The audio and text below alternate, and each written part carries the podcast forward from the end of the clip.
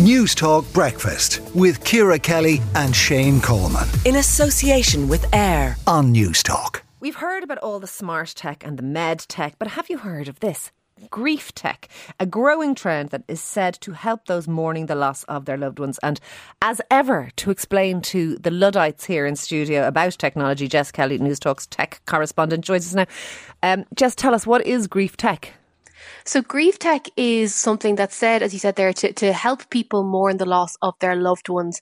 And it's utilizing brand new technology uh, and gathering information from people's text messages, maybe from old voicemails, voice notes, social media posts, gathering that so that people who've lost a loved one can almost rebuild a virtual symbolism of the person that has passed. So, for example, there's a man uh, whose father passed away in 2016 and he set about trying to gather memories, childhood stories, favorite songs, favorite sayings of his dad, put it through an AI bot, and now has created what's called DadBot.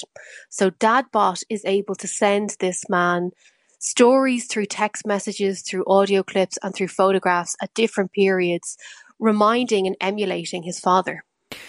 Okay, I don't know how I feel about this. I, I, I genuinely don't. I, I, like it sounds wonderful, and people have often tried to contact the dead through mediums and all that mm-hmm. sort of mm-hmm. stuff. And when you're grief stricken and, and, you're vulnerable, you, you'll do that kind of stuff.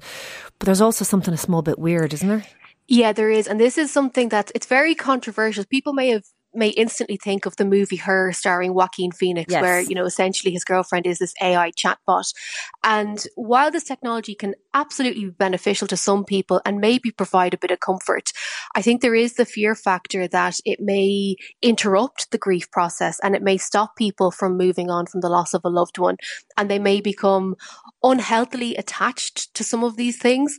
Uh, there's also a movement uh, or a group called Hereafter AI where you and I today can consent to building up an avatar and an online representation of our lives for when we pass. So all of our tweets and our Instagram posts and our text messages and so on, we're giving consent for them to be accumulated so that our loved ones can, can cling on to them after we pass. And, and do we know what psychologists are saying? Does it help the grieving process or does it just prolong it and confuse it because you don't I, actually get any closure because they haven't, they don't actually go?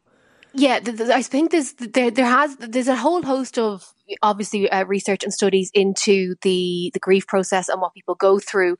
That the issue here is that this type of technology is so new that there isn't a whole host of okay. of research into it yet. But proximity seeking behaviours yeah. can actually block people from de- uh, developing and moving on after yeah. someone passes. I, so I it is controversial. Totally get why someone grief stricken might do this. I know when my own father passed away, I had a friend who was very technical, and we actually got him to download my dad's outgoing message on his phone, and you could you could play it, so you could actually listen to him saying, you know, hello, I'm I'm not available, or whatever banal thing he said. But it was nice to hear his voice. So I I get that, but it wasn't it wasn't this. It was it, it was something completely uh, benign by comparison, I think. But anyway, look, uh, it's very interesting. I, I, suspect we'll be hearing more about that going forward. And thank you, as ever, for bringing us the cutting edge trends in technology. That is uh, News Talk's tech correspondent Jess Kelly.